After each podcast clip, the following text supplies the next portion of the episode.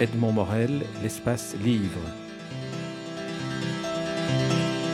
Alors, euh, revenons brièvement sur la, la prescription ou l'imprescriptibilité. Donc, tout d'abord, rappelons que la prescription veut dire qu'à partir d'un certain nombre d'années après le délit, la personne qui a commis le délit est euh, comme euh, innocentée, il n'y a plus d'action en justice possible.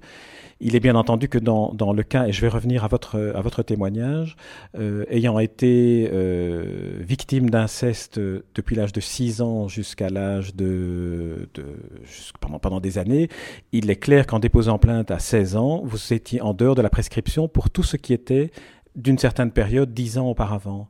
Et, vous n'avez pas pu faire juger votre père pour les, agressions sexuelles commises euh, à partir de l'âge de six ans. Il était donc moins coupable que vous n'aviez été victime à cause de la prescription.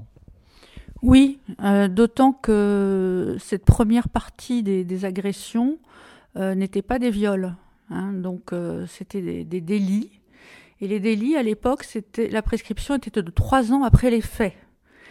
Il s'est arrêté à 9 ans. Donc j'avais jusqu'à mes 12 ans pour porter plainte. Non mais ça paraît ridicule aujourd'hui.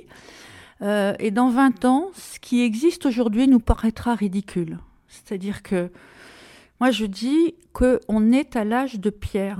Voilà, on est à l'âge de pierre. Et pour moi, une société qui ne sait pas combattre l'inceste n'est pas une société évoluée. Vous dites très justement que l'inceste est finalement un crime contre l'humanité. Tout à fait, oui, parce que je me suis aperçue en écoutant euh, les victimes, on a fait un groupe de parole sur le thème être parent.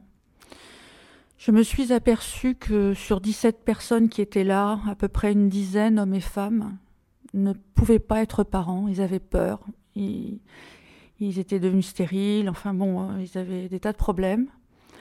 Et là, j'ai réalisé qu'en fait, l'inceste nous atteignait dans notre fonction euh, primaire la plus importante, qui est notre besoin de reproduction. Alors, si on ne peut plus se reproduire parce qu'on a été victime d'inceste, pour moi, c'est un crime contre l'humanité. Et j'ai été vraiment choquée lorsque, lorsque je suis allée à ce groupe à tel point que j'ai décidé que notre prochain congrès en 2009 sera sur ce thème Être parent après l'inceste. Parce que je ne pensais pas que c'était à ce point-là. Moi-même, qui lis des témoignages depuis, depuis plus de huit ans, des dizaines par jour, je, je ne soupçonnais pas l'impact de l'inceste à ce niveau-là.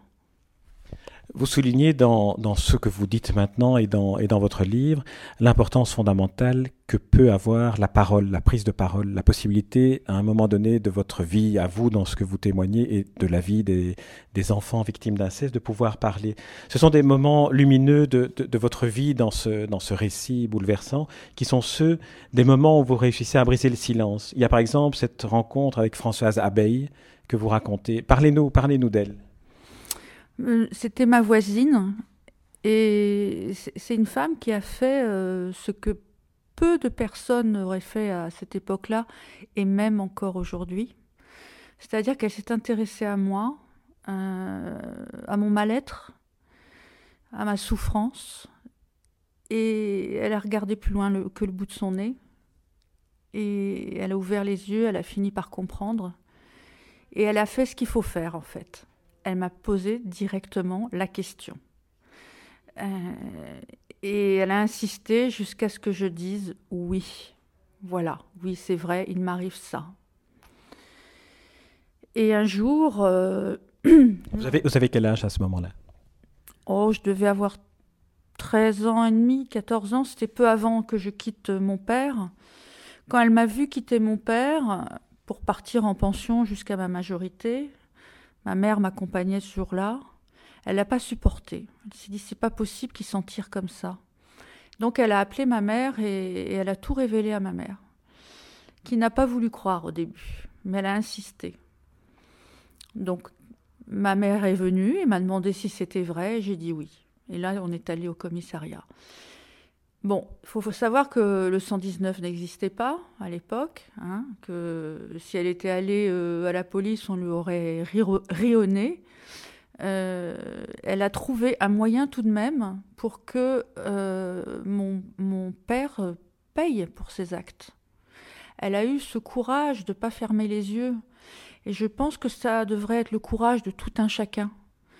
C'est-à-dire que si on se démène pour que nos enfants euh, n'avalent pas d'eau de javel, ne se brûlent pas dans la maison, euh, ne deviennent pas obèses, on devrait se démener trois fois plus encore pour qu'ils ne soient pas violés.